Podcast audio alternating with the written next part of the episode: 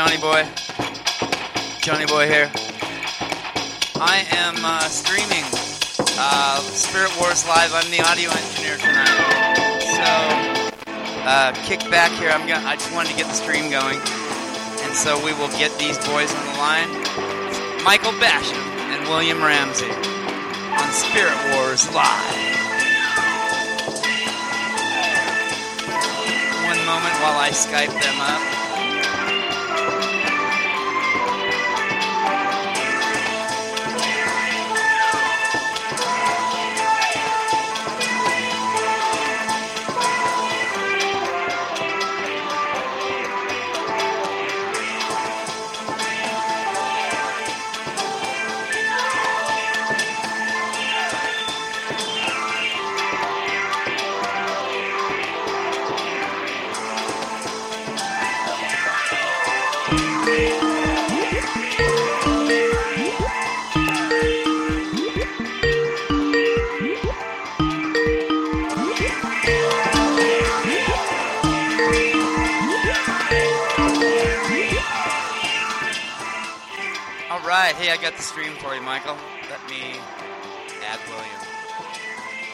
I am Michael. I am Michael Basham's engineer for tonight on Spirit Wars Live.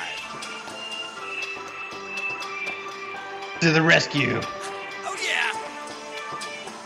I will not be I appearing. I, will not be I've got to appearing gotta add. Um, I've got to What? Okay, go but ahead. you're you're you're a little choppy though. How about me? Oh no, you're good. You're good. If if you're good, if you sound good here, then we're good on the stream. Anyway, I'm not going to be appearing on this session. I'm not going to be kicking back engineering, but this is a live Spirit Wars broadcast tonight with Okay. Michael Basham and William Ramsey. Let me hook up William Ramsey on here, and I will get out of your way. I just wanted to get I wanted to get some music going and get the stream going for the people who wanted to listen live. So you can hand out. Did you see that link there I put out? You can grab that. It's on your video chat. I put the. You can grab. I'm looking.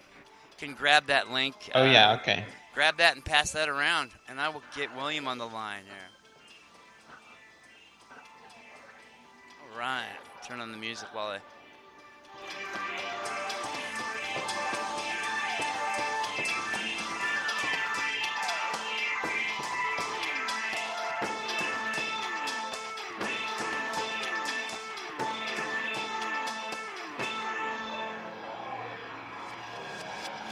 adding William to the call.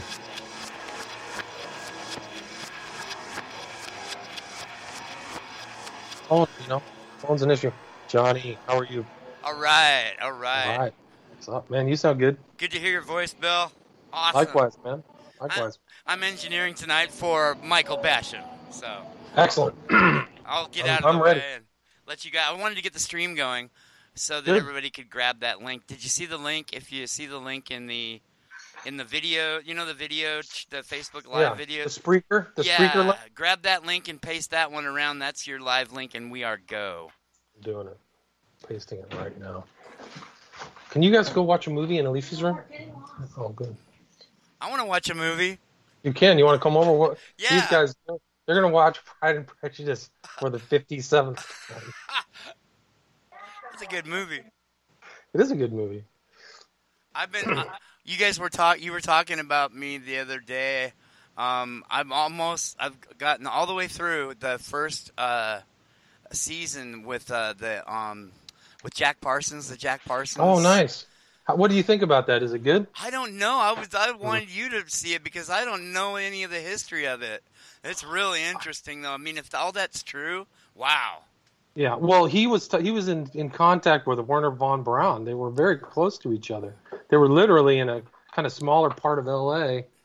within a mile. You know, I used to call Wernher von Braun, the founder of the rocket rocket department. So In the, I don't know In the how many se- episodes was it. Uh, it's uh, 12 or 13. No, 11. I think it's 11 so far. But in the, like, the, oh, maybe episode 9, I think, um, it shows Aleister Crowley in his mansion and he's shooting heroin and he writes a letter to, uh, to Jack Parsons and he Okay. delivers it to the, the guy who is running the you know the big cult thing, Thelema, there in L.A.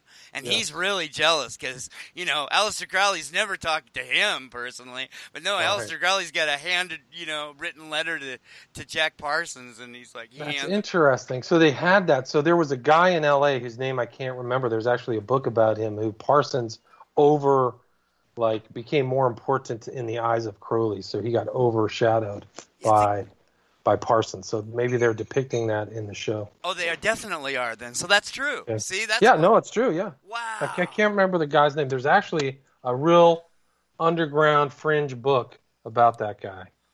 I'm gonna find his name. in the TV show, he's got this um pretty good sized mansion, and uh, he's got he he has the, he does the workings there. He's got a he's got some Wow. virgins and so on. They That's remarkable. It's- So the guy's name was Wilfred Talbot Smith. That was the original OTO guy. But you know, Parsons lived on a huge mansion on a huge plot of land, and all those mansions were divvied up and turned into smaller parcels. But back in the day, Pasadena on Orange, what is it, Orange Grove Drive, which is where they have the Rose Bowl, was like incredibly, or you know, rich people. I think one of the Busch people from Budweiser lived there.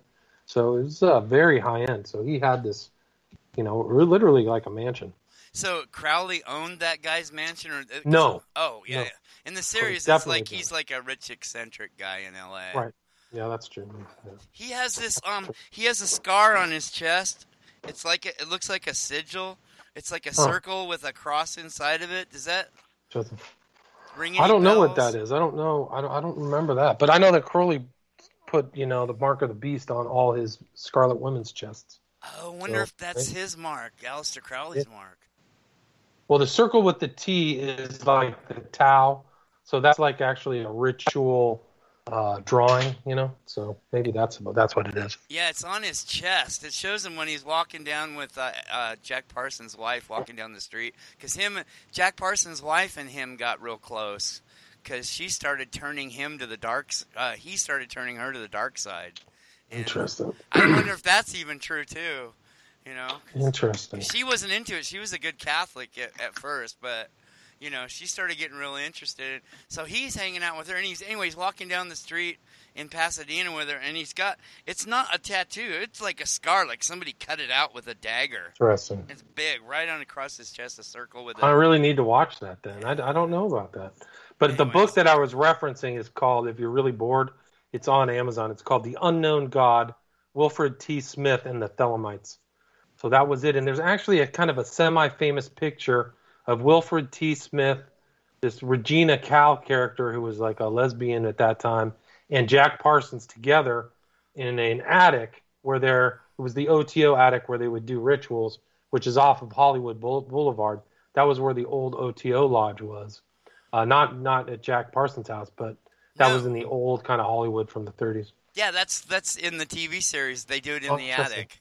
Yep, that's right. Yeah, Yeah. So that's all correct. So that was all designed. That Gnostic Mass was all designed by Crowley, based upon the Orthodox Mass that he saw in Russia while he was in Russia. So he actually kind of like another perversion of a Christian ritual. And in the center of that, I don't know if they show it in the show, but that's where the Book of the Law is supposed to be. Yeah, So- and the and the naked virgin and uh, inside of a salt circle and Yep, interesting. all that. Yeah. Oh, they're good. Well, that was done. I think the producer was uh, the guy who did Alien. You know, what's his name?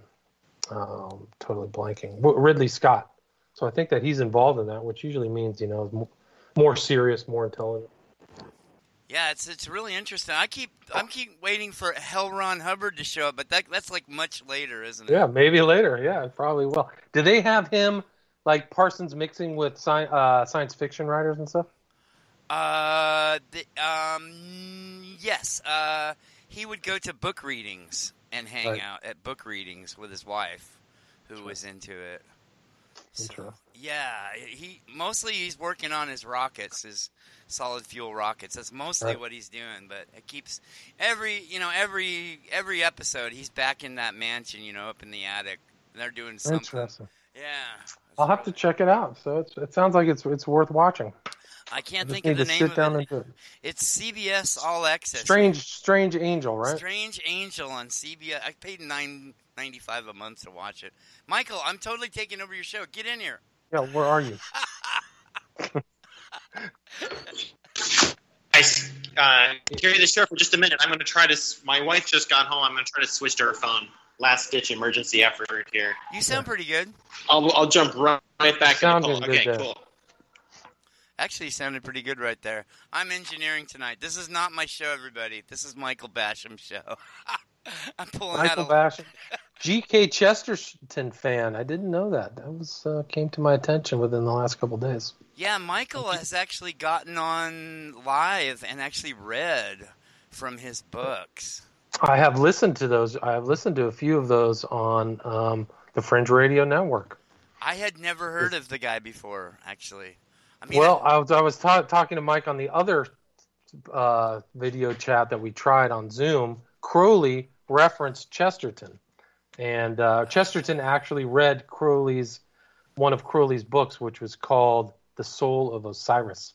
And so Chesterton had a comment about that, which is interesting. uh, not a nice comment, right? Because Chesterton well, it was, was like a it was a critique. It was like a nice like a nice kind of you know Christianized. Uh, here here it is. Crowley has always been, in my opinion, a good poet. So he said something nice about that. And then the other comment was was a little bit more verbose. He said, "If Mr. Crowley and the New Mystics think that for one moment a broken temple of Osiris is more supernatural than a Baptist chapel in Brixton, then they are sectarians, and only sectarians of no more value to humanity than those that think the English soil is the only soil worth defending. Mr. Crowley is a strong and genuine poet. and We have little doubt that he will work up from his appreciation of the Temple of Osiris that loftier and wider work of the human imagination, the appreciation of the Brixton Chapel. Oh, so he's trying to. He's being really kind to him. He is. And then here it is in one of Crowley's book, he replies to Chesterton in Why Jesus Wept, the study of society and the grace of God. He says, Dear Mr. Chesterton, alone among the puerile alone among the puerile apologists of your detestable religion, Christianity, you hold a reasonably mystic head above the tides of criticism. You are the last champion of God. With you, I choose to measure myself. Others I can despise. You are a force to be reckoned with, as Browning, your intellectual father, was before you. I hope Basham can hear this because this is good stuff. So this is Crowley writing to Chesterton, or not writing to him, but writing About him. uh, note about it. Whether we are indeed friends or enemies, it is perhaps hard to say. It has sometimes seemed to me that human freedom and happiness are our common goal, but that you found your muddied oaths in gods, ministers, passive resistors, and all the religious team, the quote Brixton Bahinchets, we might call them, while I, at once a higher mystic and a colder skeptic, found my Messiah in Charles Watts and the devil and all his angels. The occasion of this letter is the insertion of a scene equivalent to an appreciation of the Brixton Chapel in my masterpiece, Why Jesus Wept. Can, can I do more than make your Brixton my deus, deus ex machina? You see, when I wrote The Soul of Osiris, Europe was my utmost in travel. Today, what country of the globe has not shuddered with the joy of my presence? The virgin snows of Chogo Ri, the gloomy jungles of Burma, filled with savage buffaloes and murderous chins, the peace of Waikiki, Basham, the breeding, hopeful putrefaction of America, the lonely volcanoes of Mexico, the everlasting furnace of sands of Egypt, all these have known me. Travel thou thus far, thou also. Somewhat thou shalt learn. But otherwise, gird on thine armor for thy Christ, O champion of the dying faith in man dead. Arm, arm, and out, for the young warrior of a new religion is upon thee, and his number is the number of man. wow. So he went towards Chesterton. Yeah. Let me add Michael here. That's uh, that sounds like they were kind of uh, they, they were. Crowley admired him because he was speaking Yes. nicely about him. That- that- In- Intellectual equals, probably. Yeah. But, you know, he flat out says, At once my higher mystic and colder skeptic found my Messiah in Charles Watts, who was a secular, secularist and free thinker, and the devil and all his angels. So there he is, Crowley admitting again, devil worshiper. But, you know, the, the um, pro Crowley people, of whom I just had a kind of not conflict, but what was his name? Michael Tsarion wrote some like one star review on Prophet but this book that I'm actually referencing. Uh, he wrote a one star review on it and said that I was uh, I don't know mediocrity or something like that. But he was he was but he had read he had he said something. I actually just posted something about him where he was saying Crowley was a beautiful man, misunderstood, blah blah blah. But we can do. I mean, I can read some stuff about Crowley that just peeled. I mean, it's just incredible. Some of his admissions that uh, I think that if Michael Tsarion knew, you know, knew that I could publish that, it would just destroy any opinion of Crowley. I, yeah, it's bad. Yeah, it's a, yeah. There's nothing like real information. Michael, did you miss that? It was he's um, William was uh, reading uh, a dialogue between Chesterton and Crowley. Did you hear that? I heard, I caught the last part of it, and that just blows me away that there was any interaction between those guys because Chesterton is almost like a Christian Crowley. If you think about it, he's very, he's one of the most absolutely influential Western Christian writers in history ever. You know, G.K. Chesterton, except he's not celebrated. It's interesting. Yeah, but I mean, Chesterton was commenting on so much stuff, right? I mean, he was a critic, writer, apologist, just a really a literateur, like a very broad literary, you know, background. He was So, Michael, he was educated the Victorian era, and basically he carried the torch from the last, like all the classics. Like you read Chesterton, you're basically listening to a guy that spent his whole life reading all the the classics and getting classically trained Victorian education, and then head on facing the onslaught of the eugenics movement and all of the the birthing of of those idiots that started the Bolshevik Revolution and communism and and the Nazis and like he was there like hacking away at those philosophies at their inception. You know, I mean, he's just it's he's a legend and he's been completely buried by just everybody. You know, Where where was he educated? Do you know his educational background? you know that's something I'd like to go back and read his um, autobiography again because um, obviously he was in England. Um, I'm not sure which school he wonder, went to. I wonder if he went to like one of you know Oxford or Cambridge, one of these high end places. He was educated at St. Paul's School and attended the Slade Stu- Studio School of Art to become an illustrator. So that was it. So he's basically, uh, as a young man, Chesterton became fascinated with the occult. Along with his brother Cecil, experimented with Ouija boards. That's interesting. Wow. Yeah. So- a- they call him a kind of a mystic writer. The way that he writes is is almost like in a in a sense just constantly getting going off into these other dimensions and other parallel universes. But he's he's extremely logical and and just kind of like plays with paradoxes and it's just such a joy to read Chesterton. Anybody that's faced with any kind of modern day lies or any kind of um, like liberal professors, just come home, just close all your books at your school, and just open up Chesterton, and it's like taking a nice bath. So when did you? How did you come across Chesterton? When did that happen?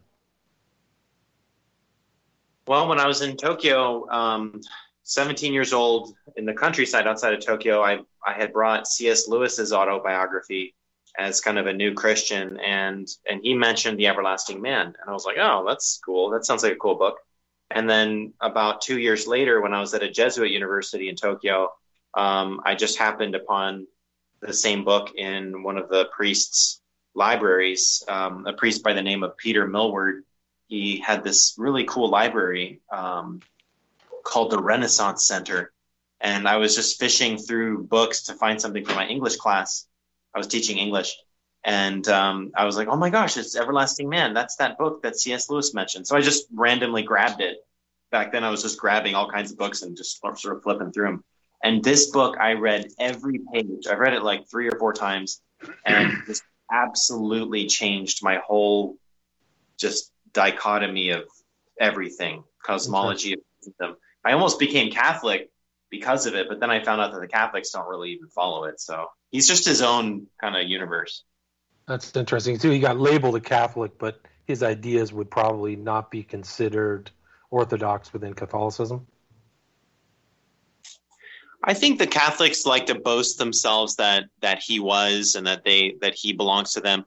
It's just that the Catholic Church now has betrayed so many foundational Christian things that you know it's almost like Chesterton he belongs to all of humanity and I mean he inspired Lewis and Tolkien was one of those guys that that came um, from that tradition. Um, you know they're the next generation. Chesterton was like World War One and then they came World War Two and after. And so when you're reading him you're just basically you're like opening Doctor Who's phone booth. You know you're just going into this. And doctor who by the way was kind of also modeled after some of those um, books of his which C.S. Lewis and, others echoed so you're getting if you go to if you go through everlasting man you're going through like a very uh, quintessential par- full of paradoxes but very foundational christian um, everything you know it's beyond catholicism for sure It's interesting. I think it says here in his bio that he was known as the Prince of Paradox. So he was constantly writing, you know, taking things apart, inverting them, things like that. That's interesting. Uh, um, so when you uh, when you were so you've been to both Japan and then to Taiwan. When you were in Japan, wh- what point did you come from? A, did you come from a Christian family, and at what point did you con- consider yourself converted?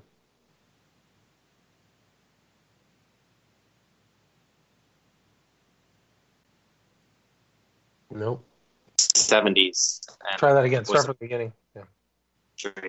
So that was kind of like my family, but then he died when I was five, and my parents kind of church hopped, and and I was just a typical, you know, suburban, you know, millennial teenager playing Nintendo. Um, but You're coming in and out again. he he answers you. So it was like, okay, so if God is real, then I guess I better follow him, and um, and just started sort of a journey of faith, not with any denomination. Uh, my parents were going to like some Presbyterian church, and they weren't sure what they were either. They were going like Lutheran. We were Lutheran once, then we were Presbyterian, and then I, I almost became Catholic in Tokyo, and um, felt a great love for Japanese culture, Japanese language, studied the language, and then I met the Children of God in Tokyo.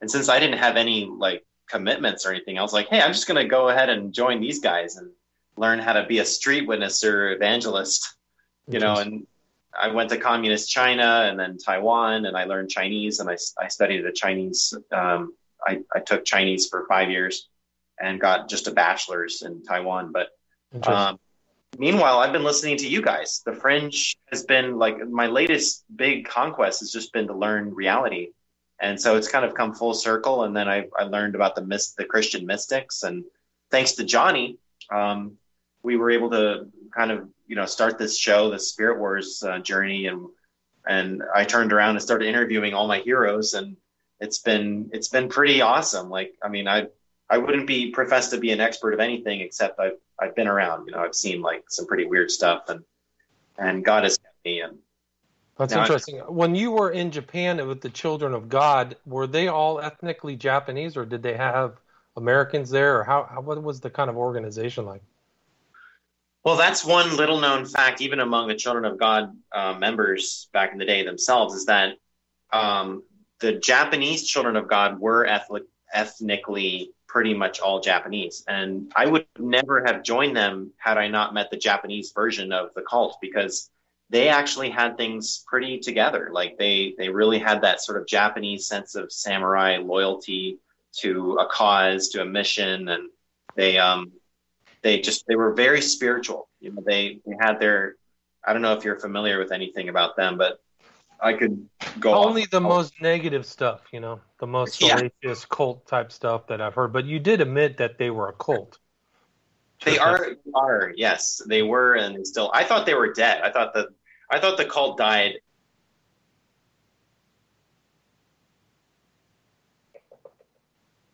Lost you right there. You gotta get close to your phone.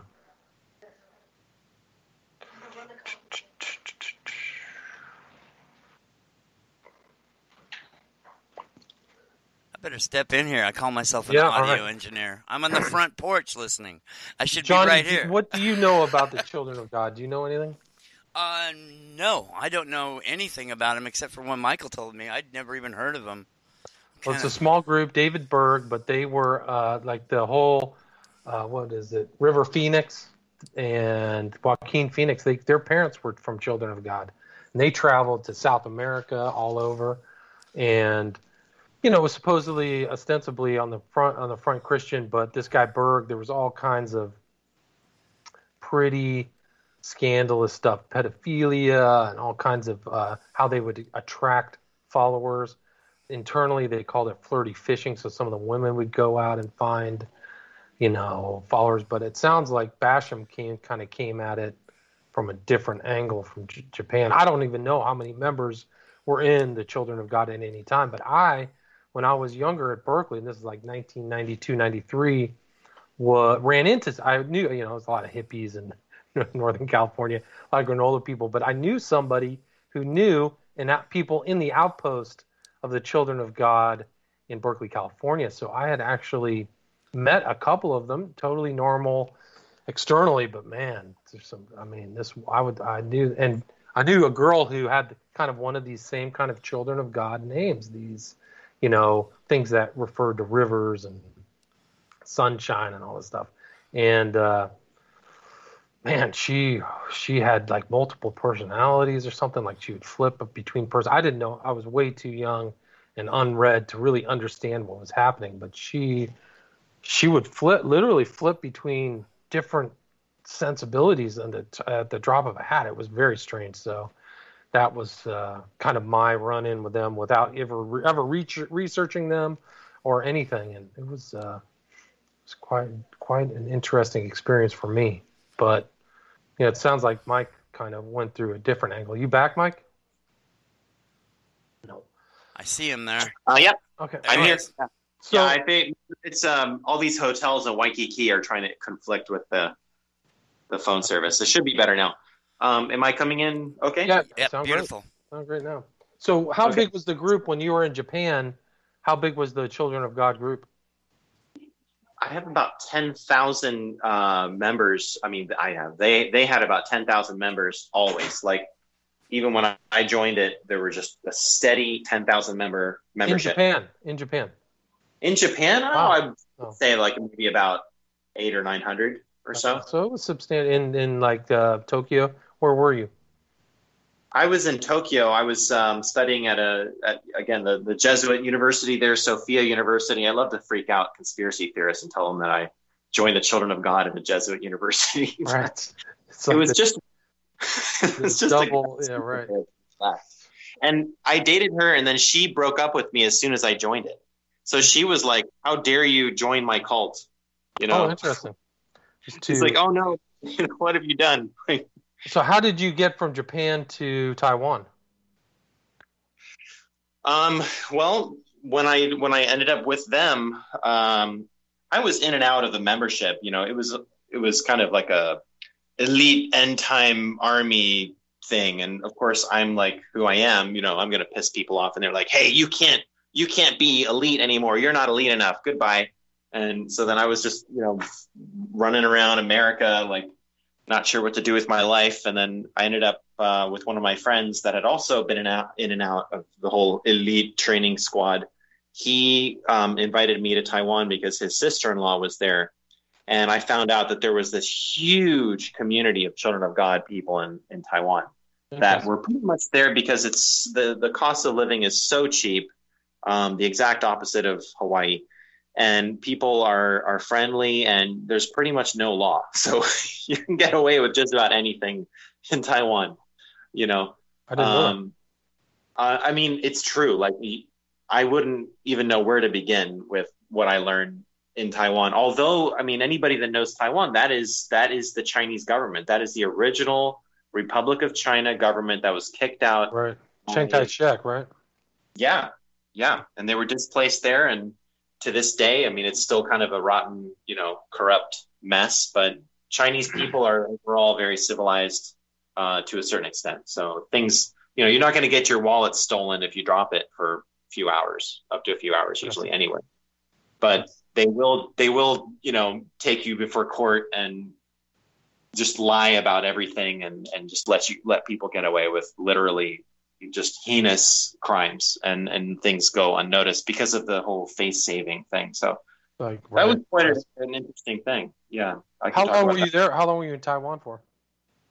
I was there for about ten years. Oh wow, so you that so you really immersed yourself, language, culture, the whole bit.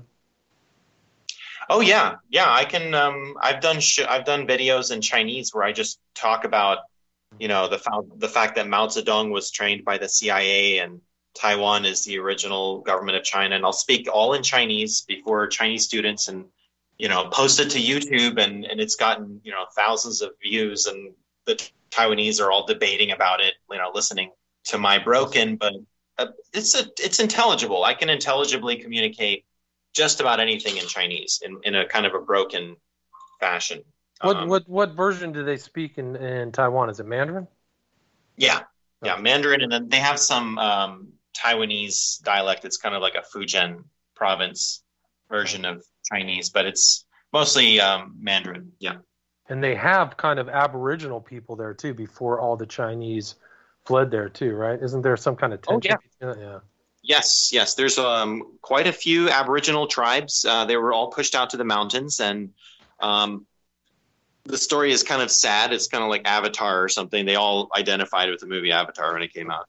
Um, there's a movie called Seediq Bale, which is about uh, it's like Rainbow Warriors or something about the um, the plight of the of um, the Aboriginals, and then some of the heroes in World War II and how they were fighting with fighting against the Japanese and they're very noble, but you know they're and they're all Christian, by the way. All of the the tribes are Christian, like all of them. Whereas the Taiwanese are all Buddhist, pretty much.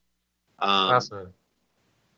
Yeah, and we did some. I went to I went on some mission trips with some of the remnant of the Children of God, uh, some of the good ones. Uh, I went out there to the mountains and had some good, um, you know, just passing out Costco surplus and food and stuff. And yeah. So when you were in that cult, how long did you were you in the Children of God for? I was officially there for I would say about two years. Gotcha. So But- two two uh, but- years from Japan to back to Taiwan. Right. Well, I went from Japan back to America. My dad's a professor of violin at University of Miami. He just retired, and right now he's um he's a concert master, a violinist uh, with the Naples Philharmonic. So I went back and stayed with my family for about nine months, and I was all indoctrinated, and I learned all this new information about the eschatology of the Bible and the end of the world, and you know, and, and spiritual, kind of a mystic, like contacting spirits, you know, angels and it was amazing. It was a lot of stuff to imbibe, and my family, of course, thought I was completely crazy. But being the loving Bashams, you know, they they didn't disown me. So it took me about about six months to transition from being a student to then joining them, and during which time I had a lot of miracles. Like I have to say, it really felt like God was leading me to join this cult, and I can't explain why. I'm still kind of like, you know, doing you know double takes, like uh, hello, like God, what was that all about? Like, um, after 10 years in Taiwan, I can count on one hand how many friends I have because of what took place in Taiwan over the last uh, year and a half.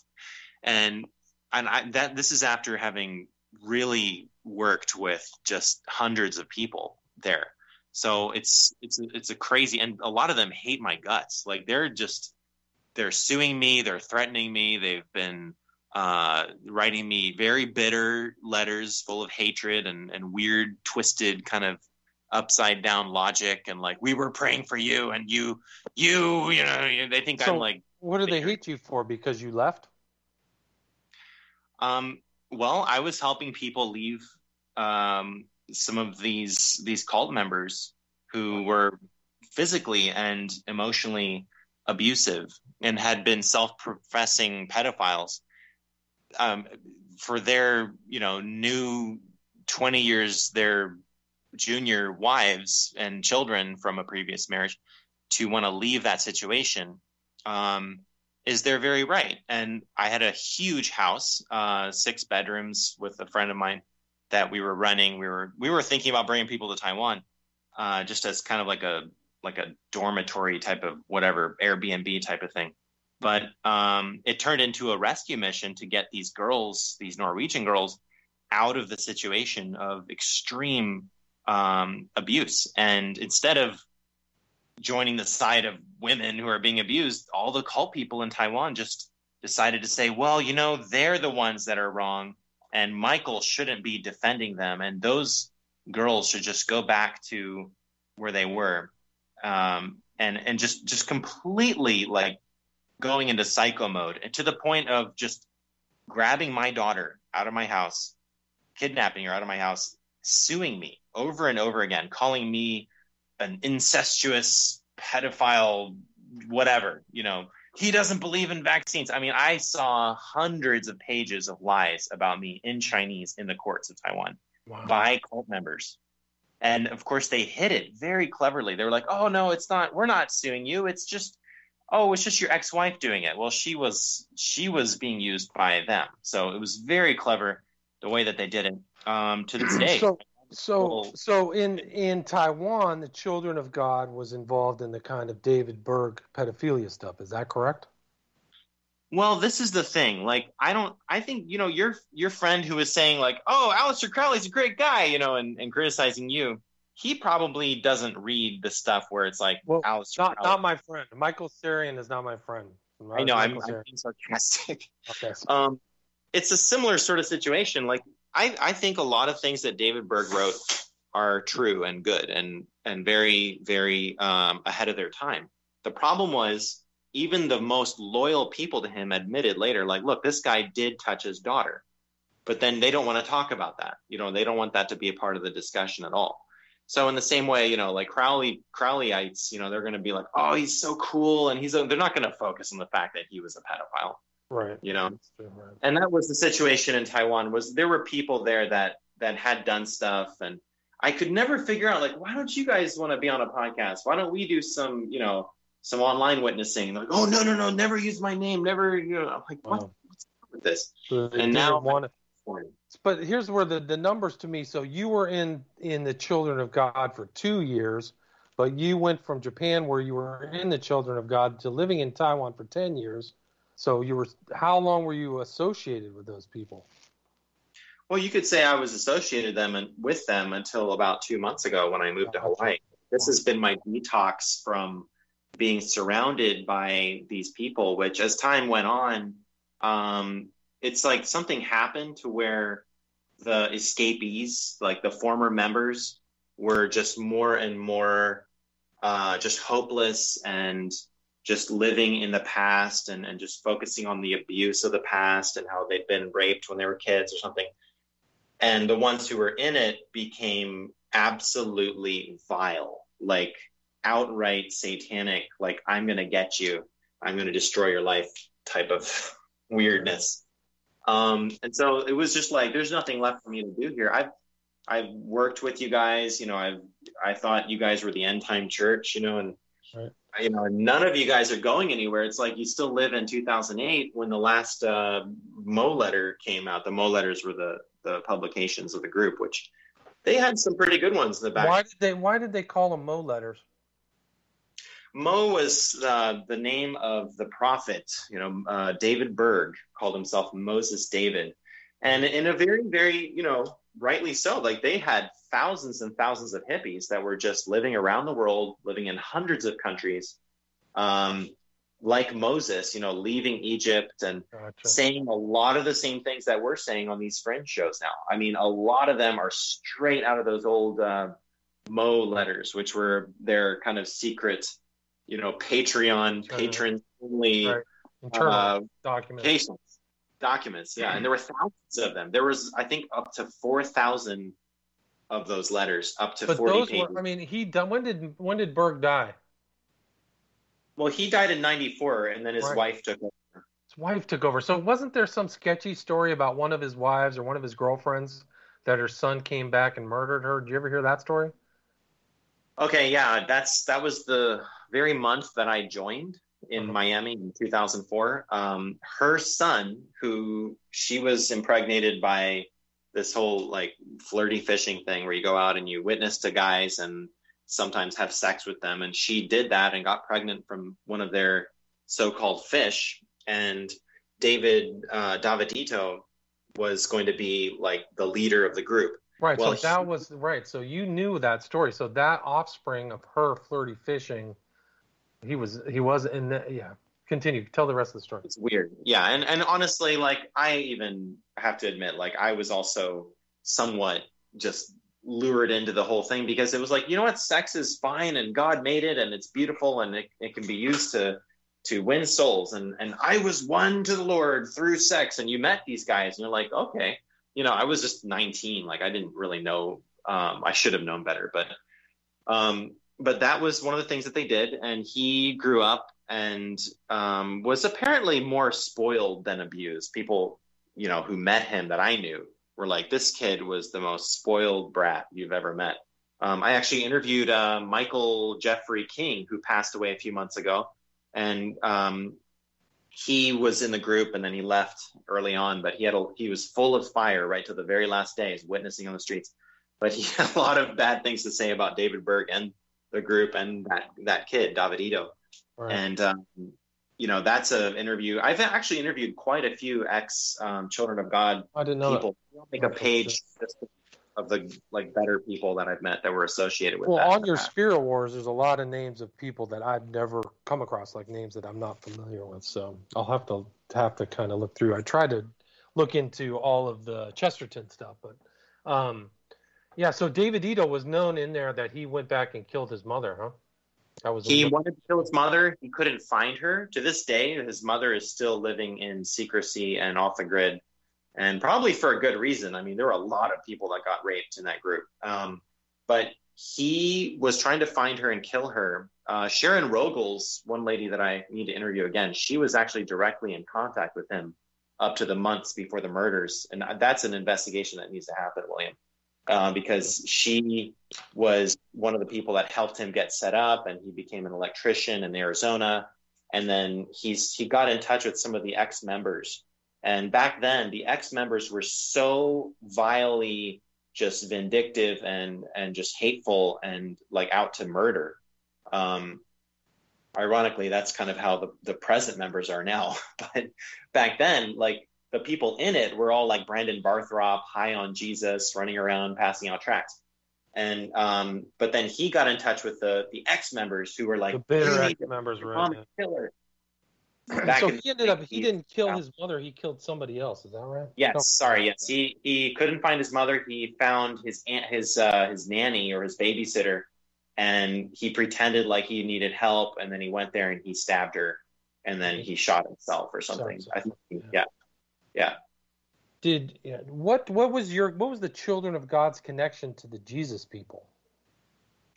Well, from what I understood, and this is what they taught me. Okay, so you know, you might want to like Take a grain of salt.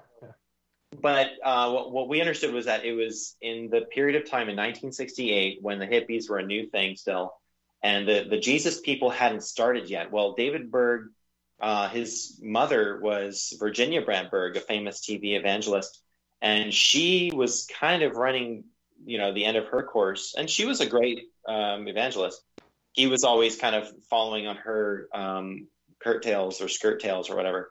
And then she was like, "Hey, David, you should go out there and start witnessing to the hippies." And so he did. And because he had all this end time, he was kind of like a, a cross between Benjamin Baruch and Brandon Barthrop, if you can Okay. imagine. Like really I don't high. know who Benjamin. I don't know who Jen, Benjamin Baruch is. Benjamin Baruch is like my favorite by far end time watchman, like a Steve Okay. Quayle plus, you know, type of knows all this end time. And you've interviewed him for Spirit Wars, right? I just finished editing that interview just before we started this phone call. So Okay, gotcha. full of full of Benjamin's um, uh, interpretations of, of Daniel. And to be honest, you can talk to anybody that was in the cult, and they will tell you that they learned so much Bible in it because it was all about memorizing the Bible. You know, tons and tons of scriptures. So, You know, did just- you feel like it was almost an overload of scripture, like to the point where you were in kind of a coercive environment where you had to? Rev- I mean, you, there was kind of like this whole thing that's common in some Christian, sketchy Christian groups is like you're the elect, you're the special ones. Nobody else Yeah. knows how to do this right. We know how to do it mm-hmm. right. We have the pipeline to God. You know, you see that in the Seventh Day Adventists, Exactly. Ma- uh, Mormons, etc. Yeah, they had all of that going on, but they wanted to not have that because it was a very like self-conscious cult. It was like, ha ha, we're in a sex cult, ha ha. You know, you talk to people, and I would go door to door witnessing like Jehovah's Witnesses, but we would be dressed in normal clothes and be kind of like just thoughtfully talking about Jehovah's Witnesses and talking about how David Berg, you know, learned from all these different cults and tried to take something from the Mormons and something from you know, even non-Christian sects, and like let's just you know formulate this. And yes, there was a coercive thing. Like you weren't even allowed to go across the street to 7-Eleven by yourself. Oh, like one time I, Oh, I didn't did. They're like, you can't go there by your. What did you do? I'm like, uh, I just went and like, you can't ever do that. I'm like, what? The, what? What did I? You know, What's their rationale for not allowing you to be out by yourself? Well, fear. You know, that was the thing. There was a lot of fear. Like, don't listen to rock music; it's the devil. But then all their music was based off of the rock music of their day. You know, That's- I mean, So- don't so- don't read any publications but our publications. You're like, what? It's, uh, it's definitely cultish, no doubt. The I, I missed the whole part of. I'm asking that question about the Jesus people. So Berg had somehow converted somebody in the hippie movement who started the Jesus people. Is that what happened? Well, he's he was probably, and this is this is again, this is their um, interpretation of history, but they were like, we are the ones who started the Jesus revolution. Like we're the beginning of it because nobody else was witnessing to the hippies at the time. I think it was a move of God. Obviously, I don't think it was only David Berg, but but there was something very special about those early um, months that started out in just going on the beaches and witnessing to everybody that was drugged out of their mind and bringing them to their soul clinics and their um, it started with a coffee house and then it okay it started with a guy in a trailer with his three kids and his new younger wife that just invited two other guys to come live with them in like another trailer next to them and then they were just on this kind of gung-ho mission to use eschatology teachings and the gospel to win souls. And their their message was drop out, serve God, live by faith. You know, you don't need that. We don't need no education. You know, they were like they were saying the same message of the hippies.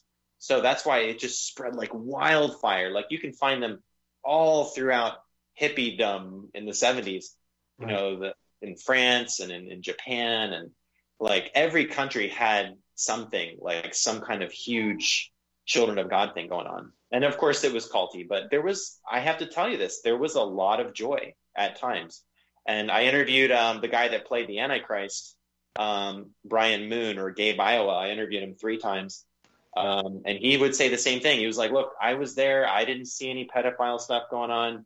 But he, he was one of the good ones. Like the pedophile stuff would happen, and then nobody would call the police, and then they would just kind of quietly like shut it down and maybe like try to kick that guy out, but no justice was served. And you know that's that's the thing about pedophile stuff in the Catholic Church too. Like you're seeing the same sort of thing happen where there will be a lot of pedophiles, and it's not like every Jesuit's a Satanist pedophile, but then there will be some, and it's like somebody pooped in the punch bowl, you know, can't eat it anymore. Well, the thing is, is that there's a code of silence within the Catholic Church. So the other priests, it's like the thin blue line or the blue line in police. You don't rat out the other guys. You know, you don't want to make the church. There's all kinds of incentives not to tell tell the truth about what's happening in the Catholic Church. You don't, you know, man, yeah. So, yeah, it's uh, it's a shame, but yeah, you, that's why you never almost never see other priests testifying about other priests, right? You never see them on the stand. You you just hear about settlements, secret settlements, or anything like that. But almost no priests come out against other priests. I can I can't even think of anything offhand in all of these Catholic abuses that happened where a priest came out and said, "Hey, this is an injustice. You know, this is a criminal act." Right? Can you think of one? Maybe not. I, maybe somebody knows. You know, I read a lot of stuff, but I can't. I've never found that out. And just to just a note, I interviewed almost to the day September 30th, 2016, Camille Blinstrub on my YouTube channel about the Jesus people. Wow. So that was an interesting interview. Yeah, yeah. I was, I was going to talk to you about that. Yeah, that's that would be an issue. I would love to talk to that person about um, the children of God and compare notes. So they were definitely like coincidingly at the same time.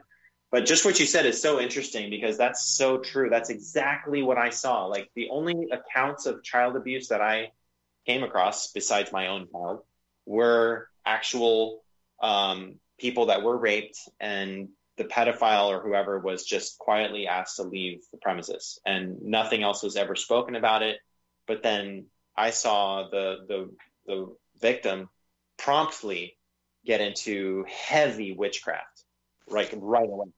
So there was like this there was just this weird like what the heck is going on around here? Like like a disjointed and i lived with these people in china. I lived with them in um, harbin china and we were supposedly bringing people in to join us to, we were like the elite troops but then like your kid one of them's coming off of a drug overdose and he now passed away um, my roommate at the time and, and adam so so many weird stories So what kind of And drugs? the other- Are, what kind of drugs are they taking in Asia?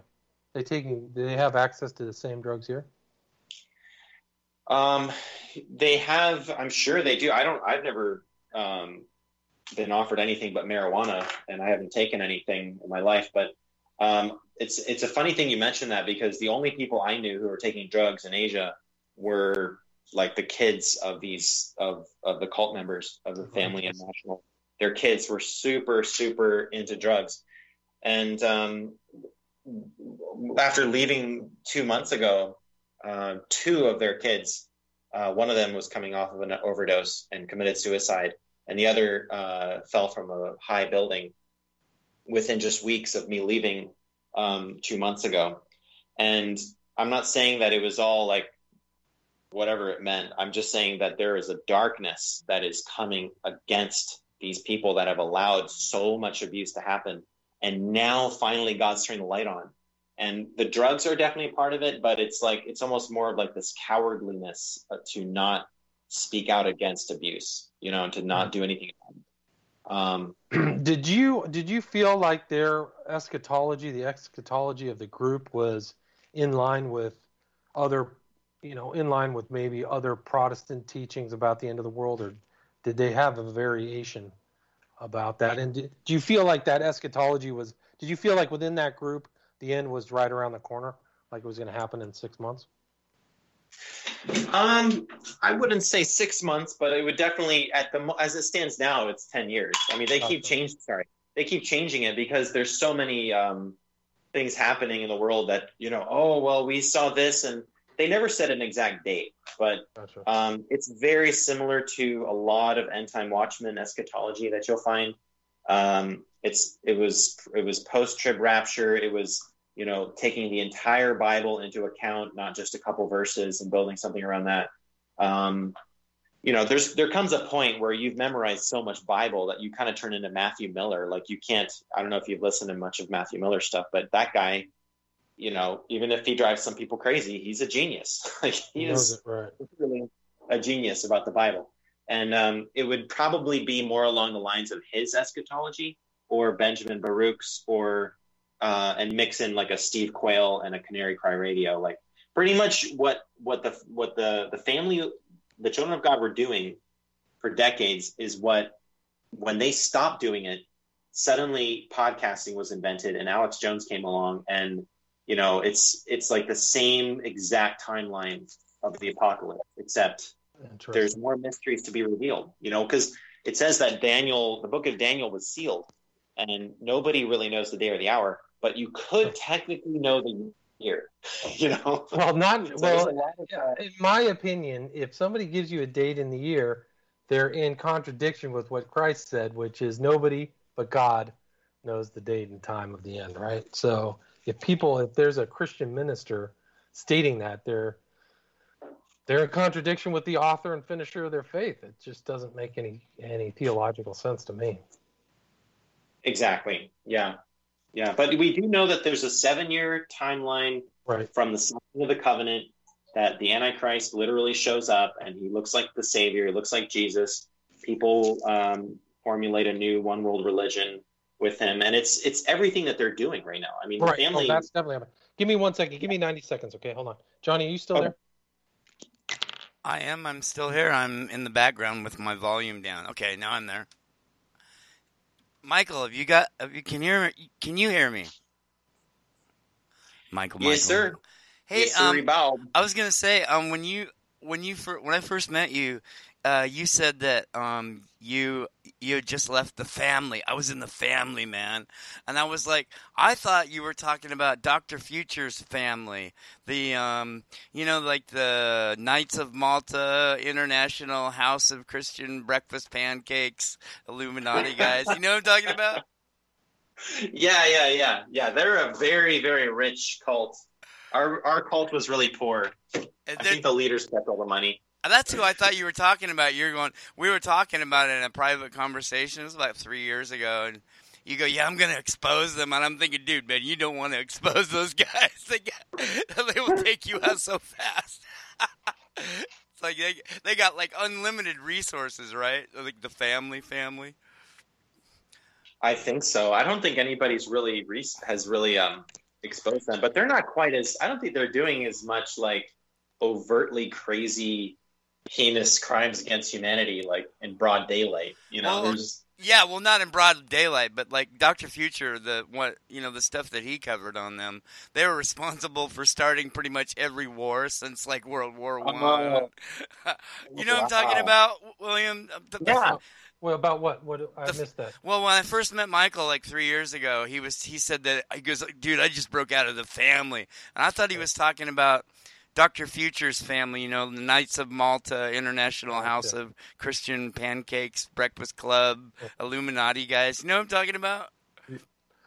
Uh, vaguely. I mean, I don't. I don't know the. So, so in the Children of God, they call themselves the family. Yeah. Oh, I didn't know. yeah, yeah. like the yeah, that was their, that was their next name because the Children of God basically disbanded in like '77 for a while Gotcha. because the leadership was so corrupt. And then um, David Berg like released it and said, "Okay, everybody go home." And nobody wanted to go home. These people were all too brainwashed. So then they came back together as the Family of Love, and then it was like the Family International in the '90s. Now it's just called TFI.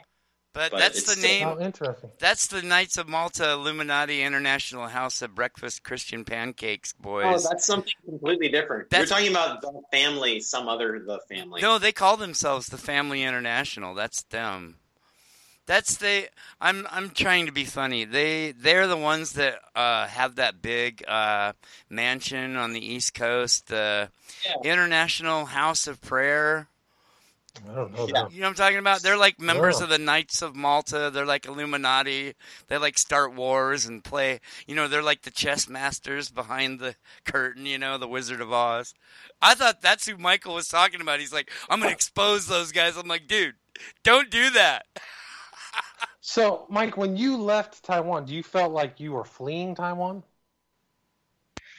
Um, no, I wasn't. I was basically just like I'd spent a whole year with with going to court over and over again just to give them a chance. Like let's let's see the court at least do its job here, or at least give them a chance. And I mean, it started with first of all after uh, taking in three Norwegian girls to our house, which we had a few other people that were staying with us that were very closely related to us, that were like family, although they weren't related to us. But um, they were there as kind of like uh, to get away from this guy that that I had worked with previously, but he had just become so abusive that they had to get away. So we got them out of there, and next thing I knew, my daughter, who was with me for that weekend, I I was already separated for about a year and a half or two years from her mother, who hadn't really been in the picture.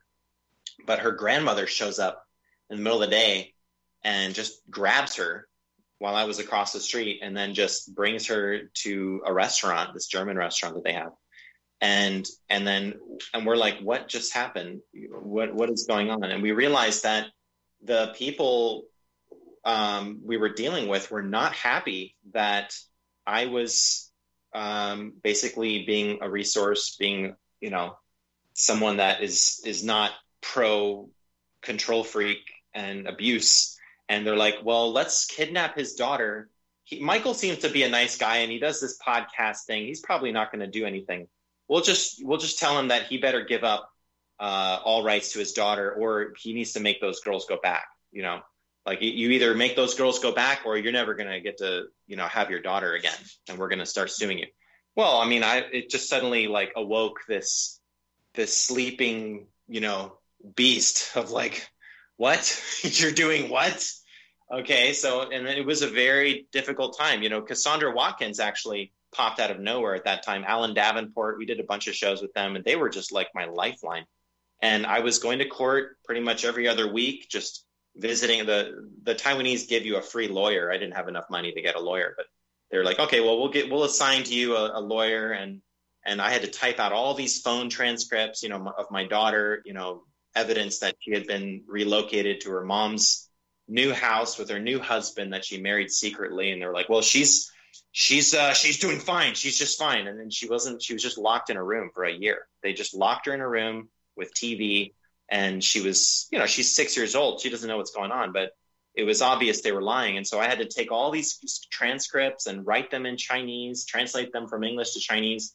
And I went to court and watched their lies. It was like, look, he's he's sometimes when uh, when he his daughter was with him, you know, her, her her genitals would be red, as if like I'd been doing stuff to her. They they would actually say this in court, you know, insinuating that I was a pedophile. And uh, oh, and uh, he's got his uh, his mother-in-law living with him. We think he's sleeping with his mother-in-law, as if I'm to do something so disgusting. And then oh, he's also sleeping with his sister. Look, his sister-in-law is staying there as well, and, and we think she's got something with him. Because look at this YouTube video where they're they're driving in the car and they're they're having fun. You know, they're and so I, I went through that, and then at the very end of all this crap, and I had to just go through all the list of lies and be like, no, no, lies, falsehood, exaggeration. The very the end of it was.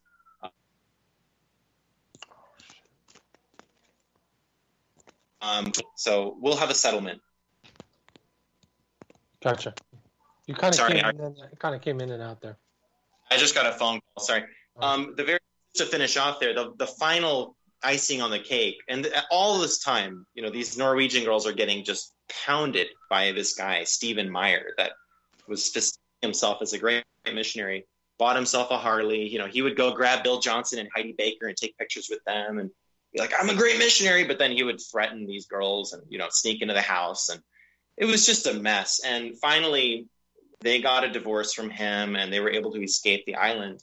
And the very next morning, um, I came to Hawaii to get married, and just like you know, these these guys, they kept suing me again and again and again. It was like this is not working. So we're gonna get we're gonna move on with our lives. You know, the court didn't help at all. You know, they basically gave them most of uh, any kind of rights over my daughter, and it was like, okay, they're they're obviously criminals. We've we've got tons of evidence and and witnesses that these people are liars and they've committed perjury and they've abused women and children, and the court is going along with this. You know, and you know any money that I gave them, it would just be turned right around to, to sue me again. I mean, it costs money to sue people. Like Right. they hired their lawyers, they didn't get any money like that. They they wanted to sue me for just hundreds of thousands of dollars for any possible way. And then in the end, they were in tears, like, "Oh, we lost everything," because of course they didn't really care about uh, my daughter. They just wanted money, and they were full of revenge and, and hatred and. And so in the end, it was like, well, I guess I could stay here and just keep going to court against you guys and, and just see my daughter like a couple times a month for a little while and just see what they're doing to her and then basically get nothing done. Or, you know what? I think we're going to just go to Hawaii and actually like build a future family and to have something for my daughter to be able to live in and to really get back on the ball with um, with podcasting and with missionary work and you know Taiwan is still on the it's it's in the future. I'm going to have to obviously. I mean, I have still have all my stuff is there and everything is Okay. is. Uh, I have friends there that are very loyal to me that uh, are privy to the situation. But um, it's it rather than like, oh, we've got to run away. It's more like we're not getting anything done here. Like this is Gotcha. Taiwan isn't helping. You know, you guys have a five thousand year culture of corruption, and you're just happy to let things keep going along as it was. And you know, um, I have to, you know, I have to say, Johnny and I are very similar in the sense that podcasting, listening to podcasts, doing shows to you guys is a very therapeutic way of just handling just evil and and just betrayal and disgusting things that people do. In the end, it's not just a cult that causes people to be evil. Sometimes people just become dark and you don't know why. They're just I don't know. It's why are the libtards all acting the way they are? Right. Well, it can happen What the heck? anywhere, any party, any person, any environment, any group. Any, Exactly. It can just be as simple as group dynamics. It's you know, don't need a cult. Yeah. Yeah, and, and I don't I don't like to. I mean, I'm telling this to you because you know you're asking me the questions. I don't like to dwell on this stuff very much. Uh, well, I appreciate you sharing it. I, I apologize. It's kind of dark stuff, but I was curious about your your kind of attorney. path. We need we need your mind. This is like this is like a Well, hot you always ask questions, you know, get questions. It's the Socratic method. You ask questions to get to the truth.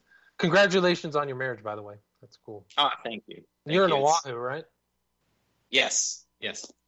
Don't go, don't go boogie, board, don't go body surfing at Sandy Beach. I'll just tell you that. Okay. It's super. What dangerous. It's just the most gnarly beach break in the world. It's the second most, um, second most broken backs in the world behind the wedge in here in LA. But uh, Sandy Beach is brutal. It's on North Shore, right behind Diamond Head, and it only really the locals, the kind of Polynesian locals, usually use it. But every once in a while, somebody gets a really bad idea and goes out there, including me when when I was 18, and uh, they drag they drag my buddy out. The problem is the beach break is so brutal that the waves are big too. So they're like normally eight foot waves with a lot of power that come up the beach and push you right back into the beach break. So if you're not uh, in superb shape, you can get in real trouble. So it's it's brutal. Do not go out to Sandy Beach. You should go out and take a look at Sandy Beach, but don't get in the water. It's really brutal. Well, Waikiki has been been really nice. It's kind of like living in like downtown, like I don't know, like the Bronx or something with all these. It's like Hawaii Five O versus every single drug druggie that you can think of on the side of the road. it's pretty. They have a lot of homeless there too, right? Don't they have a massive homeless problem now in Waikiki? Oh my gosh! Everybody is on the edge of being homeless here, and the drugs are just out of control. You know, and the the homeless situation. It's interesting because I when I got here, I was like, you know what? I'm going to try to get involved with these homeless. You know, see what I can do. I'm I'm still a missionary, and I found out that the way it works is that the shelters only bring you in if you are willing to do a drug test, and so Uh, the druggies prefer to just live on the street and just kind of get by with whatever food stamps. The system is so corrupt here. It's it's totally run by.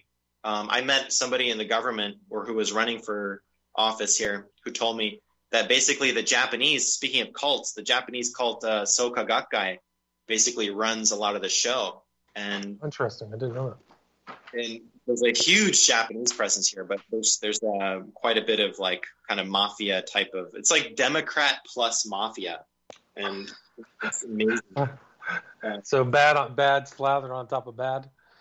I management. we just need to find. I'm looking for awakened people. Like everybody has five jobs here, you know, and I'm Wow. I'm also learning how that operates. But I'm finding the people who are awake, who know about the Illuminati and everything, they're everywhere, but they're all working five jobs. You know, you want to talk to these guys.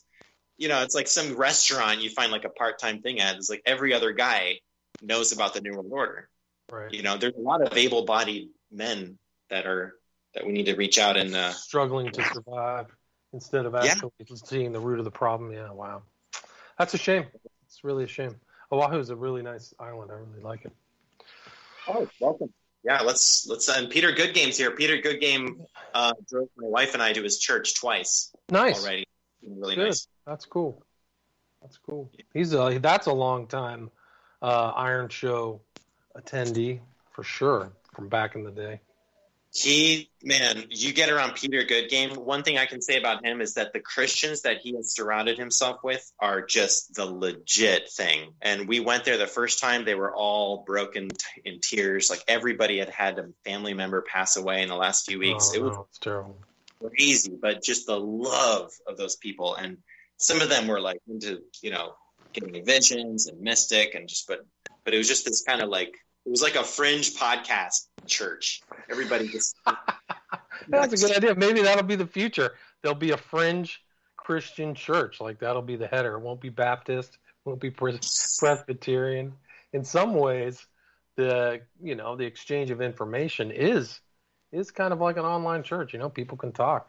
So well, let me ask you this, William. What, what, how do you see yourself in this? Like, what do you think we're doing by by getting this done. It's more than therapy. I mean, it is Yeah. something you know, to do as a guy. You got to get together with other guys and talk about stuff. But like, Absolutely. I mean, I think that for me, you know, I wrote I wrote Prophet of Evil in 2010. I think that I was around probably another 10 years.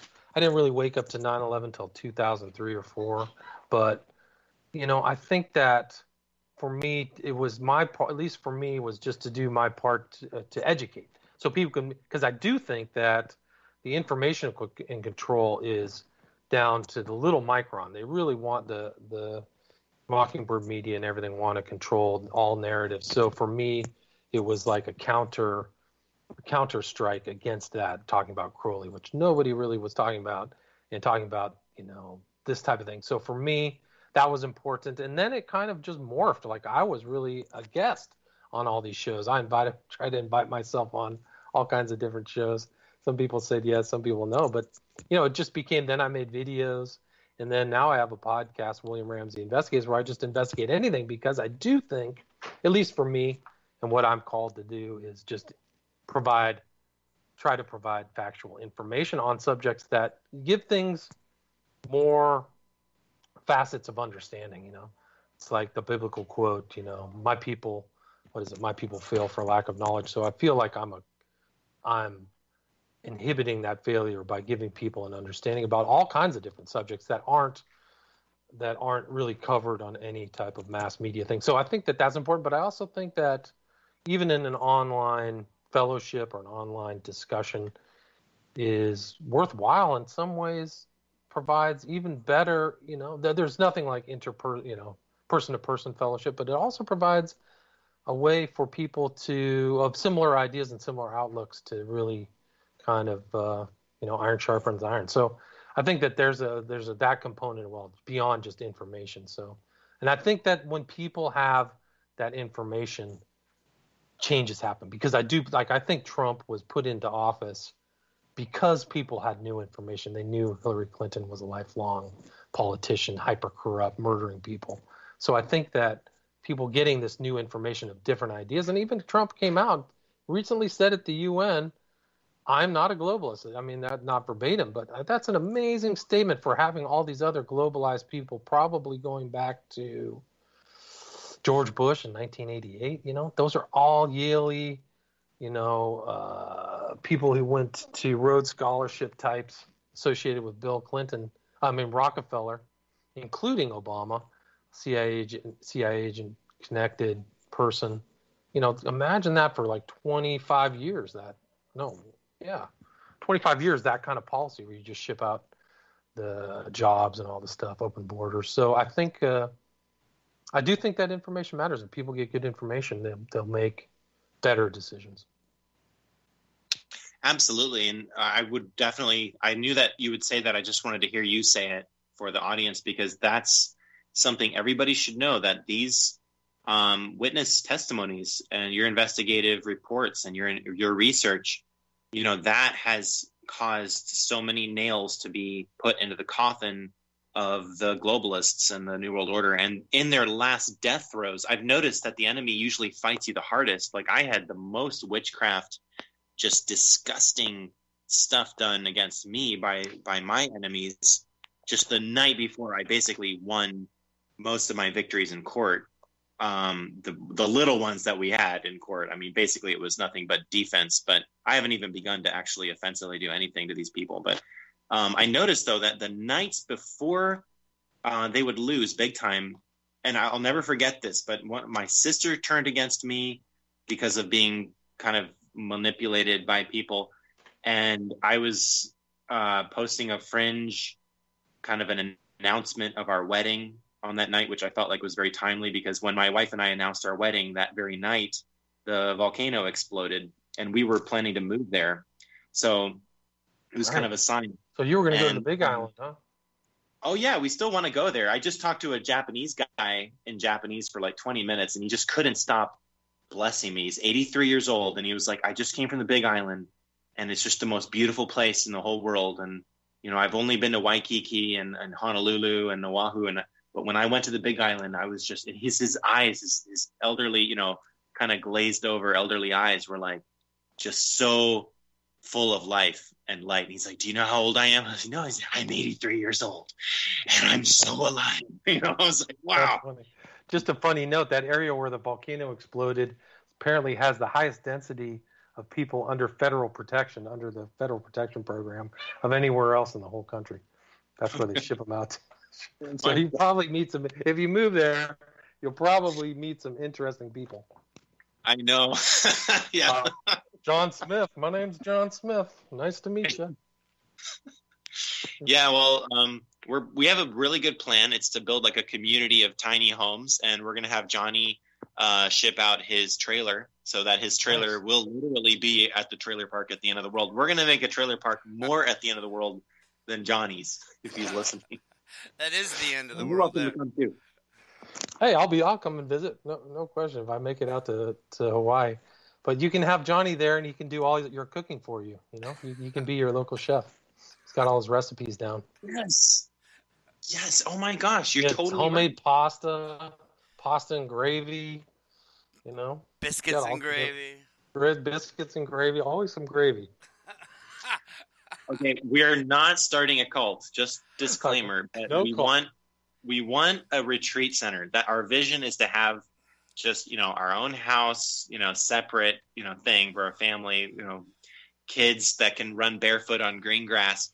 But then somewhere nearby that, maybe at Peter Goodgame's Ranch, because he's got a huge chunk of land there, we can have a trailer park, and you could just go out there and get a tiny home. You know, they they have these like little tiny homes where you can just fit a bed and like a little sink in the bathroom type thing. And just you know, I get phone calls all the time now. I got one this morning, like, "Hey, I, do you know if anybody has an extra room that I could stay in for a month? I just I heard you're in Hawaii, and I'm I'm planning to go to Hawaii to to get some detox. You know, I mean, this yeah. is the place to go. It's just Waikiki is freaking expensive, but I think we could pull it off in the Big Island, though. It's compact too. You know, it's like a it's like a little mini city right down there. You know, I think it's a great idea. I wish you Yeah. well. You got to think about a name. Got to think about. Um, trailer park at the end of the world. I guess I you don't know. I mean. That's right. I would just. I would just keep doing this. I would keep doing. We we want to do a daily transmission. I have a long list of really um, bigger and bigger names. We're gonna have Rachel. Um, Rachel, shoot, what's her last name? She's a huge new star on YouTube, um, talking about fringe Christianity. Oh, Uh, uh, shoot, oh my gosh, Rachel Rachel Williamson, I think the last name. Anyway, shoot, he's gonna kill me. Um, coming on in a few days, and then Rick Joyner on the third of October. So if you want to talk Knights of Malta, I will not ask him about Knights of Malta. So don't ask me to ask him about that. Um, but just kind of get the truth out there. You know, like a lot of these people, they have a cult following, and then my kind of idea was like, let's let's mix up the cults. Like, let's get the cult following of the fa- of originally. I thought, well, let's just introduce people to some of the family's little known stuff. And then I found out how evil things were. I was like, whoa, you know, this is not a this is not a distress signal. It's a warning signal. Do not come near this planet. You know, H.R. Giger. Right. Um, anyway, I, I wanted to say that you're doing something that is changing the world, and it's it's something that the enemy is going to fight the most when he's about to get hurt the most. Oh, oh, I could, quit. I could tell stories. I could tell stories. You know, the thing is, is that I go all the way back when I was in D.C. I worked on the when I, I for a summer I was the basically factotum of a guy John Clark who was working on the um, the death of Vince Foster. You know, so I had seen these these political murders take place. And it's just incredible the cover up and the party lines and the talking points. You know, and so that was a real eye opener for me. And I used to, and now that I'm in LA, I used to think that L, I mean DC was like the su- suicide cap, you know, the fake suicide capital of the world. LA is just as bad. Holy smoke! So there's a, still a lot of bad things happening, you know, about all of these murders that aren't really ever properly investigated. So you know, I I think that that that influenced me a lot. That whole situation because it wasn't just um, it wasn't just being involved in that, but just the cover up and the lies. And the only real there were only a, really a few people courageous enough to really say that that that death was super suspicious. And one of them, a guys who, if you get a chance, and you live in Hawaii, go see him. But he ran a thing called he used to call it Rancho Run Amucka, but uh, now he runs what really happened, and uh, his name is Mike Rivero. Have you ever heard of Mike Rivero? Oh yeah, he lives here. Okay, cool. Yeah, give me a list of names and I'll I'll look him up. I mean, I, gotta wonder. find- It, he does a daily show, but he's actually probably, if I would put top ten honest people in the on alternate media who are trying to make a difference, I literally would put him in the top ten.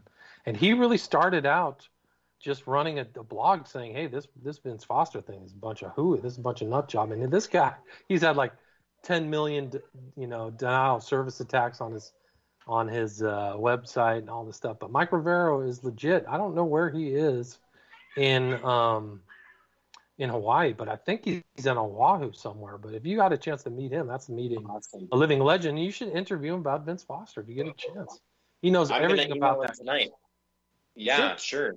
Yeah. No, I mean, no, listen. I've got God has put me in a position now where, although I mean, we do need money. Like I do need to remind people to support us on Patreon so that I don't have to work five jobs at the Burger Barn down the street to um, to support ourselves. There, you know, I'm willing to do that, but we, I mean, with my wife by my side, she is. I interviewed her a year ago, and she was the only one crazy enough to to stand by this guy during all this stuff and be.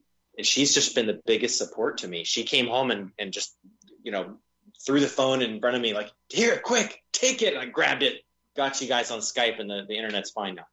Like she is so much like a support that I am. I now have the ability to set aside some time every week to interview up to three or four people that we can we can actually do stuff. You know, we can actually do make this happen. So I'll I'll be emailing Mike Rivero. If you know anybody else too, Yeah, You know, I don't know who thing. else We is out there other than Peter. Goodgame, but I would definitely try to get Mike Rivero and start from the beginning.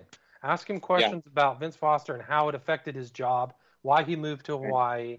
Talk a little bit about Hollywood. He was a special effects supervisor, how it affected him. But he has a very, I mean, he's been around for a long time, even even before Alex Jones almost. And he's been on Alex Jones, but he knows everything on all subjects, spying, the New World Order, the whole bit.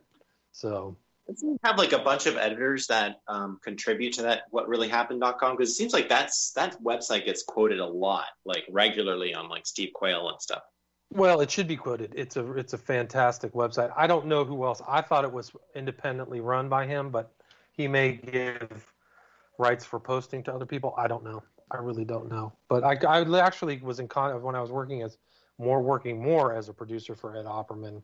I got him interviewed by Ed, so I was in contact him contact with him a year and a half. I actually know that he did a show within the last week, so I know he's active. He's out there. He'd be a great guest. Oh, If you met him in person, man. You're meeting a really a, a living legend, legend of the alternate media. Really, one of the first guys. Ask him about Rancho Runamucca. That was his first Okay. website. Because if you can tell him that, you that means you have specified information about him that probably 99% of the people don't know or don't have. That was his first. Okay. And he'll know you're obviously he'll know you if i mention He might know me. He knows the people I work for. He knows John Clark, and he know knew um, Patrick Knowlton. He knows those names. wow Yeah, we were both so still around. Actually, if you want to read, if you want to listen to that, I encourage Ed Ed Opperman to research or get in touch with both of them. He's interviewed both of them. Ed Opperman, John Clark was my boss, and and it's an interesting story. Like I have specific information because the the the police state in D.C. is very active, and they were they were following, they were harassing Patrick Knowlton, who supposedly witnessed an alternate driver at Fort Marcy Park where Vince Foster was found, and so he never disclosed this information, Knowlton, but he had pictures of these guys literally in like black backpacks, dark sunglasses, uh, cameras, and all these pictures of these people who were they, they what they were doing was trying to put the zap on him. They were basically following him, knowing that the, he they knew he knew that they were following him. Right? They weren't surreptitious. They weren't. They meant they were meant to be seen, and it was a form of intimidation. So he has Knowlton has those pictures. I don't think they were ever published, but um, yeah, I mean, I sat at I sat at a table with John Clark, Patrick Knowlton, supped with them. I used to take the metro with Clark, so I knew. So for me, that was kind of uh, that was an eye opener to alternate things. So when people get suicided, which is just happening all the time, man, all these celebrities and stuff, I always am suspicious. I'm always so suspicious, and because because I can tell you for a fact that um, that guy was murdered. Vince Foster was murdered. He was dumped at Port, Fort Marcy Park. When I walked Fort Marcy Park, Fort Marcy, the reason it got its name is that it was an old Civil War fort. And the way they made those forts back in those days, they would just cut down a huge tree and use it as a berm, build up mud around it, and that would become a fort. So the way they found um, Vince Foster was on a berm. But the way that the body was placed give away that he didn't do it because the way his body, he was lying on his back on a berm. So what he would have done, had to have done, and this is in addition to a lot of other factual problems, what he would have had to have done is decided to commit suicide, walk into the park about 200 yards in a very private spot, and then walk to the bottom of a berm and shoot himself and and plan it where he was going to fall back on the back of the berm. It's much easier if I could draw it for you, but it just doesn't make sense. The way that somebody would probably do it is stand at the top of the berm and commit suicide, and their body would fall and roll down in a crumpled heap at the bottom of the berm. Do you understand what I'm saying? He was placed on his back Yeah. on a berm. In addition, and and when people commit suicide with guns, they the the gun, believe it or not, your body goes through like this thing of immediate electrical shock. And if you're holding a gun, people will fling it. They'll you oftentimes find these guns across a room. The gun was found on his right hand, and he was left-handed, so it's on the wrong the wrong hand that he used. And the gun is sketchy. Ask Mike Rivero about it. There's so many problems, dude. And he was, oh man. So I actually interviewed another guy about it was called Hillary and Vince. I interviewed them before the election 2016. You know. So I, anyway, you know, just it's just so crazy, man. And these the the people what people don't understand is these political and it works on both sides of the aisle, Republican, Democrat. These party systems are immensely powerful. They have very talented people that you know hundreds and hundreds of lawyers, PR people. Um, they have fixers, cleaners. They're all in these parties. And they work on both parties. So people see this front man of the politician. They don't see the army that they that they are fronting. They don't see Hillary Clinton's army. They don't see Obama's army. They don't see, you know, George W. Bush. How many people are supporting him? So you know, I, for me, DC was a real wake up call. That's why I got the hell out of there in three years. After I was done with law school, I just I fled. Super corrupt. Super corrupt. Wow, man, we have to we have to finish our last interview that we got cut off. Again, the same problem with the um, internet here locally. But we were um, previously we were talking also about um, the Super Soldier program and Andrew Basiago before getting cut off. Right, And it was kind of getting really funny, like interesting. that Well, I think I had said in that last interview that Basiago references the the space program's launch pad to Mars is in El Segundo at a building like I walk by all the time. Like it's not plausible. And I see people in there, you know, pushing paper and looking miserable. So I mean, it's just not it's just the opposite of like a secret thing that people drive by to get to the airport, LAX all the time. So yeah. Are you talking about the jump room, the Mars jump room? Yeah, where he goes and knows. Yeah, he he, Mar- he jumps to Mars and fights dinosaurs, right? I heard That's Obama right. jumped to Mars too. Like a bunch of them did. Yeah. With Obama, you know, maybe you can be. Well, there, I was speculating there's a coffee bean and tea leaf right nearby, so I was going to go get some provisions. I was going to get a double latte and a spork or some type of you know, plastic implement and go over to the secret jump room and just test it out. Yeah. You know, I figure I figure a latte will last me on Mars a couple hours. You know, I won't starve. And if uh, if I get attacked by a dinosaur, you know, I've got a spork. I've got weaponry. I'm good.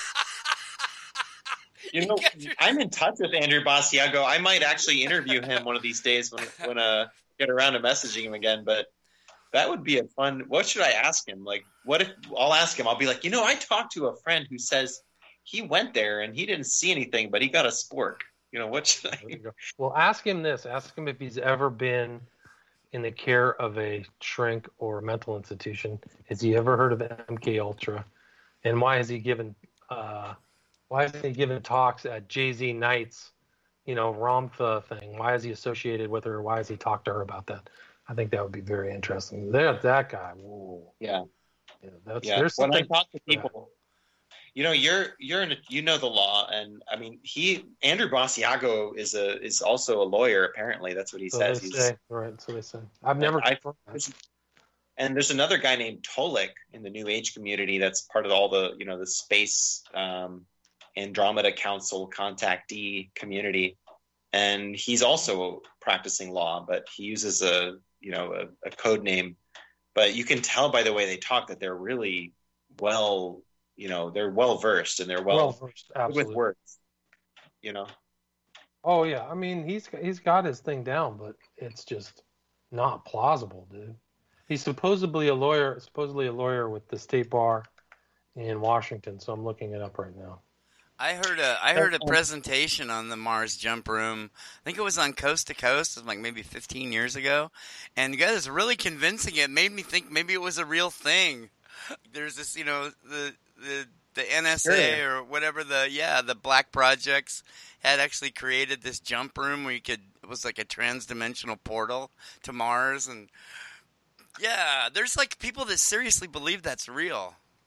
Yeah, but Andrew Basiago is a practicing lawyer. He's active. He was admitted to the state bar in Washington State, 1996. He's in Vancouver, and uh, which is outside of Portland, I believe. Yeah, it's right six miles from here, right across the river. Yeah, so, Johnny, I think you should hire Andrew Basiago for just like just make up something like your neighbor is driving you crazy and you need a lawyer about something and just get him have like a little you know you pay like a hundred dollars and you know I don't know how much they charge but I had to I had a lawyer with Yale that graduated from Yale um, back when all this garbage started and um, I went into this office right next to the U.S. embassy in Taipei and the guy was the creepiest guy ever. He cost me a hundred bucks just to sit down and talk with him for like ten minutes. That's how much he charged. And I just wanted to see what would happen. You know, I was like, I, I need to, I need to get some advice here. And he was like, Yeah, we'll get your daughter back. We're oh. good. We're expensive, but we're good. Looks like you got a good case here. It was, it was creepy, man. That's creepy. That sounds like he was doing a pretty pretty sleazy sale there. I put Basiago's information on Skype so you can see it with his email. So you guys can email him and ask him. We'll have to when- contact. when- He's Yeah, the ask Mars. him Wait when a minute. he's Who back is on. this guy? I haven't even heard of the guy. Is he the Mars jump room guy? yes. Yes, yes. Oh, oh, yes. I should know that. contact him. You live right next to him. Let's just contact him, not as like a host of the of the Iron Show. Contact him as like you need a lawyer. Just see what he does. Go knock on his door and ask him to take me to the jump room. Yeah, there you go. Right here. If you come down to the jump room, just come by. I'm about 15 blocks away. So Really? we, yeah, yeah. I'll pay for the coffee bean and tea leaf lattes. Cool. We Sounds can get a couple donuts, and you know we'll be good for six, seven hours at least. You know, fair. I want to go to the jump room. Is there a jump room Yeah, in Hawaii that I can jump over the jump room over there, and then we can all go to Mars? Probably. anyway, It's it's inside of um, uh, Diamond Head, like uh, some kind of James Bond superstructure. You know, it's actually fake, and inside it's actually the jumper. Probably. I wasn't listening close enough. Um, William, uh, did you say you actually you went to the jump room to look at it? Dude, I drive by there every day, bro. No, I mean, right did you go in there? I Oh. mean, Well, it's a building. It's actually strange because I think it's 999 Sepulveda um, or 666. It's got some kind of weird number, that's but it's on the corner. You can Google it. You can Google it, and because I've seen it on there. It's Sepulveda and Imperial Highway, and it has it's a partially glass, so you can see inside of it. So it's not plot. It's not like some kind of secret space program where you can't see in. And you can go in there and just take the elevator up and you know, dilly dally around. So it's it's just it's it's ridiculous. Yeah, but think can- of course, I know what they'll say. Like, oh no, yeah, that was in the '60s and '70s when I was a part of the Pegasus Project. When I and my father were taken back to the, you know, blah blah blah. Oh. I uh-huh. know what they'll say. And the thing is, they believe their own stuff. I really think that they Anderson Institute and um, Andrew Basiago and Captain Randy Cramer, they're so well versed in their own story, and they've just believed it so much that Douglas Dietrich. You you mentioned that you heard the interview with him interviewing me, but Yes. Yeah. I interviewed Douglas about the secret space program, and he got very heavily into the Aleister Crowley sort of super soldier, super victim brainwashing program and like this Kodak thing. It's very fascinating. And I know that Douglas, a lot of things that he says, people are like, no, this is the exact opposite of what really happened. But you can't deny the guy is a freaking genius. Like he Oh, just the way he his way with words and stuff, his photographic memory. But the references are legit. He's actually, I when I listened to that thing for two hours, I couldn't find any factual inaccuracies. You know, he's like restating things Okay. off the top of his head. Okay, wow. I, I should tell him that. He's he's got a lot of enemies. You know, I get a lot of comments on YouTube that are just like Douglas Dietrich is a blah blah blah. dear." Yeah. Um, I think That's I did like. I wonder why. Well, I mean, I guess if you work under Aquino, you're going to get, you know, you're going to get some pretty interesting people coming out. Wasn't Aquino the guy that um the, the guy the men that stare at goats and all that? Wasn't he all part of that? No, but I Oh. think that he was part of from from uh, what is it, Psyop to Mind War. Have you read that book? You Oh, you're talking about like MK Ultra. No, dude, it was like something different where you go. He's like talking about the next step between beyond psychological operations is just pure mind war, where you're just constant. You don't run a psychological operation and quit. You just go to war against people's minds per- permanently. Have you ever read Psyop to Mind War by Aquino? No. I should Oh read man, that. you gotta read it. Oh, dude, I gotta read that. charts. And one of the kickers is about that book is that uh, Colonel Paul Vallely, who he wrote it with, is on Fox News all the time. He's like uh, always on there as a Fox News contributor. You can read it for free on archive. I'm putting the link in Skype. Do you think yeah, we're like? do. Do you think No, we're like the the victims of a mind war? Do you think it's like happening to us now? I think that actually under yeah, I think under the Bush administration, I think he implemented some of the ideas of uh, of Aquino in in in running, you know, the eight years that he was in. But he references John Marks The Search for the Manchurian Candidate in in this book. There was a lot of occult stuff in in Bush's uh, speeches, like the angel and the whirlwind, and No doubt. and uh, in in war, this is Aquino. He references MacArthur saying, "In war, there's no substitute for victory." But yeah, no Bush. Do you ever see the thing where Bush um, had talked to Ozzy Osbourne? Said, no. "Mom." Yeah, go look that up online. It's a crazy video. What? But he's talking. He's talking to. He's talking to Osbourne. Osborne gets up and gives like the Masonic hailing sign where he puts his hands over his head and waves to him, and then Bush Jr. starts talking about the Black Sabbath songs, Sabbath, Bloody Sabbath, Night, you know, all these really graphic stuff, War Pigs, and then he says to Ozzy, "Mom loves your stuff," and the whole audience laughs. It's incredible. wow. Yeah, that's incredible. Have you seen Did you George ever- Bush's artwork? He's become Oh, an yeah. artist now. It's not. It's the. It's not pretty. Have you ever heard? Did you ever see the video of her, of his mom talking to Larry King, where she says, "If you touch my kid, I'll kill you." I know. I'll read it to you. Here it is. This is from live transcript, Larry King Live, October 22nd, 2003. Barbara Bush. Well, first of all, you have to watch the father of the present suffer. And it hurts when your children are criticized. It hurts a lot. Larry King. He takes it badly? Bush. Barbara Bush. He and I both do. He curses, I grip my teeth. But no, he really, he knows it's the name of the game. But it gets pretty ugly. King, it was much harder for you. Barbara Bush. Much. Larry King. When he when the current president is criticized when the husband was criticized. Right. King. How do you explain it? Motherly. Barbara Bush. Motherly and fatherly. I mean, it's just a normal reaction. But the same would be true if something happened that was difficult for Jeb or for Doro or Neil or Marvin. And you can criticize me, but don't criticize my children and don't criticize my daughters in law and don't criticize my husband or you're dead. Whoa. She actually threatened Larry King? Ah, she just said she just made this statement that don't touch my children or I'll kill you. Wow. 2003. So she's she's gone. Wow. I still think it's an open question whether she is the genetic offspring of Crowley. I think it's still a valid question. Yeah, I don't there- have the answer. That was a huge conspiracy about that. Do you remember that, Michael? Was, I never heard that before. I, I may have heard it a long time ago in passing, but that's fascinating. If And you guys it's, re- it's great to hear from you. Yeah. If you well, I, it's not something that goes away. But if you read if you read Children of the Beast, I have a picture of her and her husband in roy in like emperor, imperial purple in front of George W. Bush's aircraft carrier with the number seventy seven, which is Crowley's Liber Oz. You know, it's uh, the rights of Crowley's rights of man, where you can do whatever you want, and if anybody frustrates those rights, you can kill them. So it's kind of like this weird tie-in between her, the num- numerology, the illuminated numerology of Bush, and this the statement within Crowley's statement and her statement.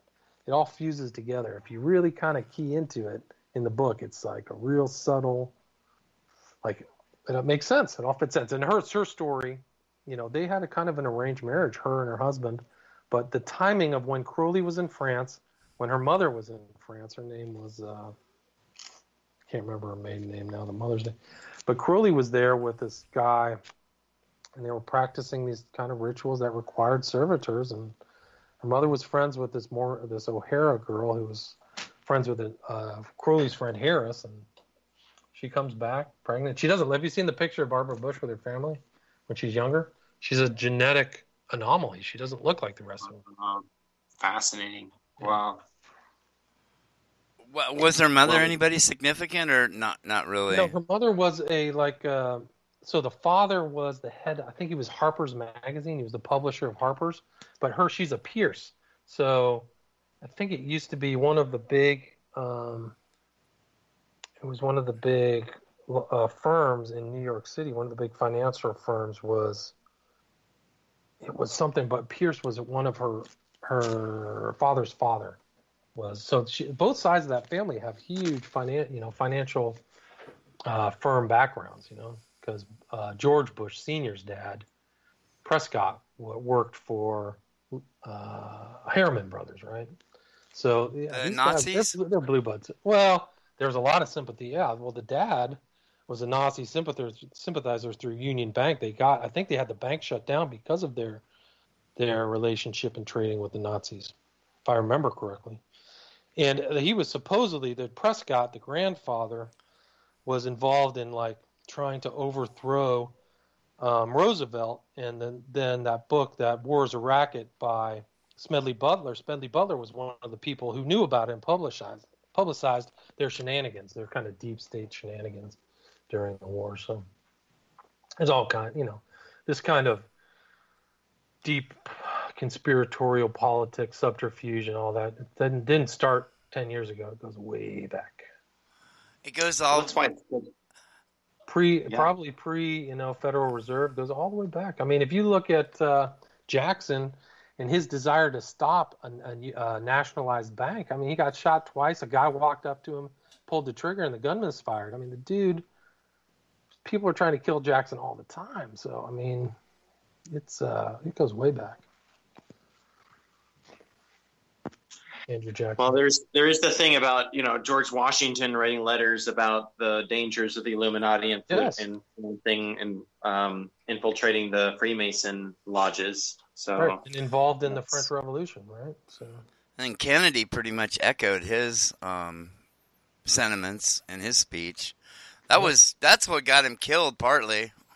partly, I bet, absolutely. Among other things, yeah, I think he was kind of a resistor. He also he had some really sketchy personal relationships and all kinds of stuff. And people around Kennedy died. There was one girl. Her name was uh, Mary P-I-N-C-H-O. She was killed in D.C. on the locks in Georgetown. He was friend. He was a lover of Kennedy. He was kind of an intermediary and supposedly rumored to have delivered LSD from Timothy Leary as an intermediary to Kennedy while he was president. I know he was on a lot of amphetamines and other vitamins, and uh, he had a he had a private doctor that followed Yeah. him around, injecting him Yeah, constantly. with steroids and all kinds of stuff. Yeah, he wasn't in good health. Yeah, no. there's some pictures, color pictures of him where he looks like his skin is, you know, like he had diabetes or something. Like it, like the tan was trying to cover something up. Like he just wasn't healthy. He was constantly in a back brace, is my understanding. You know? So yeah, it was that was a that Kennedy death. It's interesting too because you can always remember the death of Aldous Huxley, C.S. Lewis, and John F. Kennedy because they all died on the same day, September 22nd, 1963. Really? Yep. I remember that's my first memory. Although that's they say that would be impossible for for me to remember it. I was a year and what, twelve days old. But I remember my mom looking at the TV and crying, bawling her eyes out. Oh, that's amazing. And when I was uh, oh, maybe seven or eight, I asked her about that memory. She goes, "That was when they shot President Kennedy. How could you remember that?" Well, it's my oldest memory. That's remarkable. Kind of dates me, huh? Scary. Well, my mom, my mom was kind of like she's always voted Republican, but she had pictures of John F. Kennedy on her wall. She really liked him. the country loved Kennedy. Just pretty much everybody loved him. He was pretty, he was like our last good president, even though he was kind of a bad guy. But Yeah. No. Well, I mean, not get out of Vietnam. What happened when he died? Johnson comes into power, and we go to Vietnam, right? Escalate all those wars. Johnson had didn't he have some guy Mac or something? His who was a member of the Skull and Bones. He was his hitman. I mean, yeah, it's crazy. And who who got their start in politics under uh, Johnson? uh, who? Bill Clinton. Oh, really? Yeah, he was one of Johnson's, I think, frontmen back in the day. They're both Southerners, right? Right. He was yeah, Johnson is really a scoundrel. I mean, a real rogue. Yeah, there's some Wow. lot of really weird things. Like when they swore Johnson in, I was hearing something about that. They didn't do it that way back then, but you could tell it was rehearsed. Like they had planned the whole thing. You could probably articulate that. Do you know anything about that? You know what I'm talking about? What the the the swearing in? Yeah, wasn't some guy like winking at? uh uh Wasn't he winking at LBJ or something like that? That But was- yeah, I think that there was something, some anomaly, if I remember that.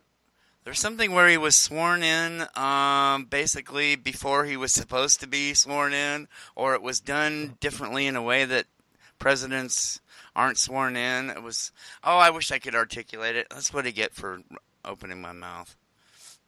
Michael, this is your show. Well, I'm just my mind is jumping into a million tangents listening to you guys because like Douglas Dietrich talking about you know the surrender of Japan being a weird thing and the the ceremonies. Oh, and to bring to tie it back into the family international cult again, it's interesting that when Obama was sworn in as president, that the guy that was doing it was actually related to someone in the cult, and Oh, really? he actually um, made a mistake and he said, I do solemnly swear to betray the United States of America. And then Obama corrects him. He's like, You mean, and he says some other word, you know, he's like, Oh, uh, sorry. it's just the most prophetic thing ever. But there's all kinds of interesting things that happen in those moments of declaration that are like key things, you know, like, um, and with the Japan thing, D- Douglas says that they, that Japan swore, uh, that Japan admitted defeat with an upside down flag, which would have been illegal. So then his big thing is like, well, Japan never formally surrendered. That means they won the war. Well, I wouldn't take it that far, but it's still interesting to know like what goes on underneath all the legalese that you know we're given in the mainstream media to Right. think what happened. You know, Right. it might not be jump rooms to Mars though. Um, right. I think that's a little too far out. Far I, out. I did want to say the reason I wanted to bring bring that back up though, because we left off from there, was that one of the other interesting things Douglas pointed out is that a lot of these super soldiers that have been to Mars, they all worked under the same kind of psychological brainwashing unit or something that, in, in essence, they've all been basically MK Ultra. And the super soldiers, one other name that maybe you guys haven't heard because you haven't been like bored and listening to YouTube for the last decade as I have before getting into this podcasting stuff, I've been I've been listening to every gosh darn Kerry Cassidy interview with you know Right. Project Camelot, Camelot or what? Yeah. James Casbolt. I, I listened to every James Casbolt interview, and they all say the same thing: is that they have a there's a J- George Bush Senior and the Queen of England are in these underground Nazi Fifth Reich off-world time traveling super soldier units while you're getting like brainwashed to you know become superhuman or whatever and it's interesting that they always mention george bush well i just saw donnie darko for the first time in 15 years. My wife was like, "We got to watch Donnie Darko." I'm like, "Are you serious? You hate scary movies?" I'm like, okay, let's watch it. And there's a scene where it's like an MK Ultra flashing with information scrolling through the screen, and then it just flashes George Bush's senior's face, like just for a split Wow. second. It's in, it's totally, you know, it's uh-huh. totally there, and it just makes you wonder. Like that movie was like a total expose of you know pedophilia in high places. Like it's blatant. You, everybody should watch Donnie Darko again. Wow, I gotta check that out. There's a mo- yeah. Yeah, I'm gonna be done soon. I got a movie for you guys to watch. Have you guys ever watched The Parallax View? Yes, but it's been a while. God, you guys gotta watch that again. It's incredible. Okay. Mind Got it. control, patsy creation, political assassination. It's all there. The parallax view. Mike, I hate to do this to you, but I think I gotta wrap it up. Thank you so much for your patience. I know you were waiting since like three and a half hours ago to start. So Well, I I wasn't. I didn't. I was. I was wasn't twiddling my thumb sitting in front of the computer, but I thought we were gonna go eight my time. So anyway, it's all good. Thanks for Well, having me on your I'll, show. I'll use a It's Great to talk. to you. I learned a lot. Great talking to you. Thank you so much. Thank you, Johnny. Thank you, Johnny. Johnny, you recorded this whole thing on Spreaker, right? I did. I got it. Yeah, I got it on my machine. I got it on Spreaker. It's all available for download later. Awesome. Thank you, Johnny. Great All to be with you as well. Good to God hang bless. out with you guys. Awesome. God bless you. Do you? Thank you, guys. Bye-bye. Alrighty. Blessings. Okay, bye.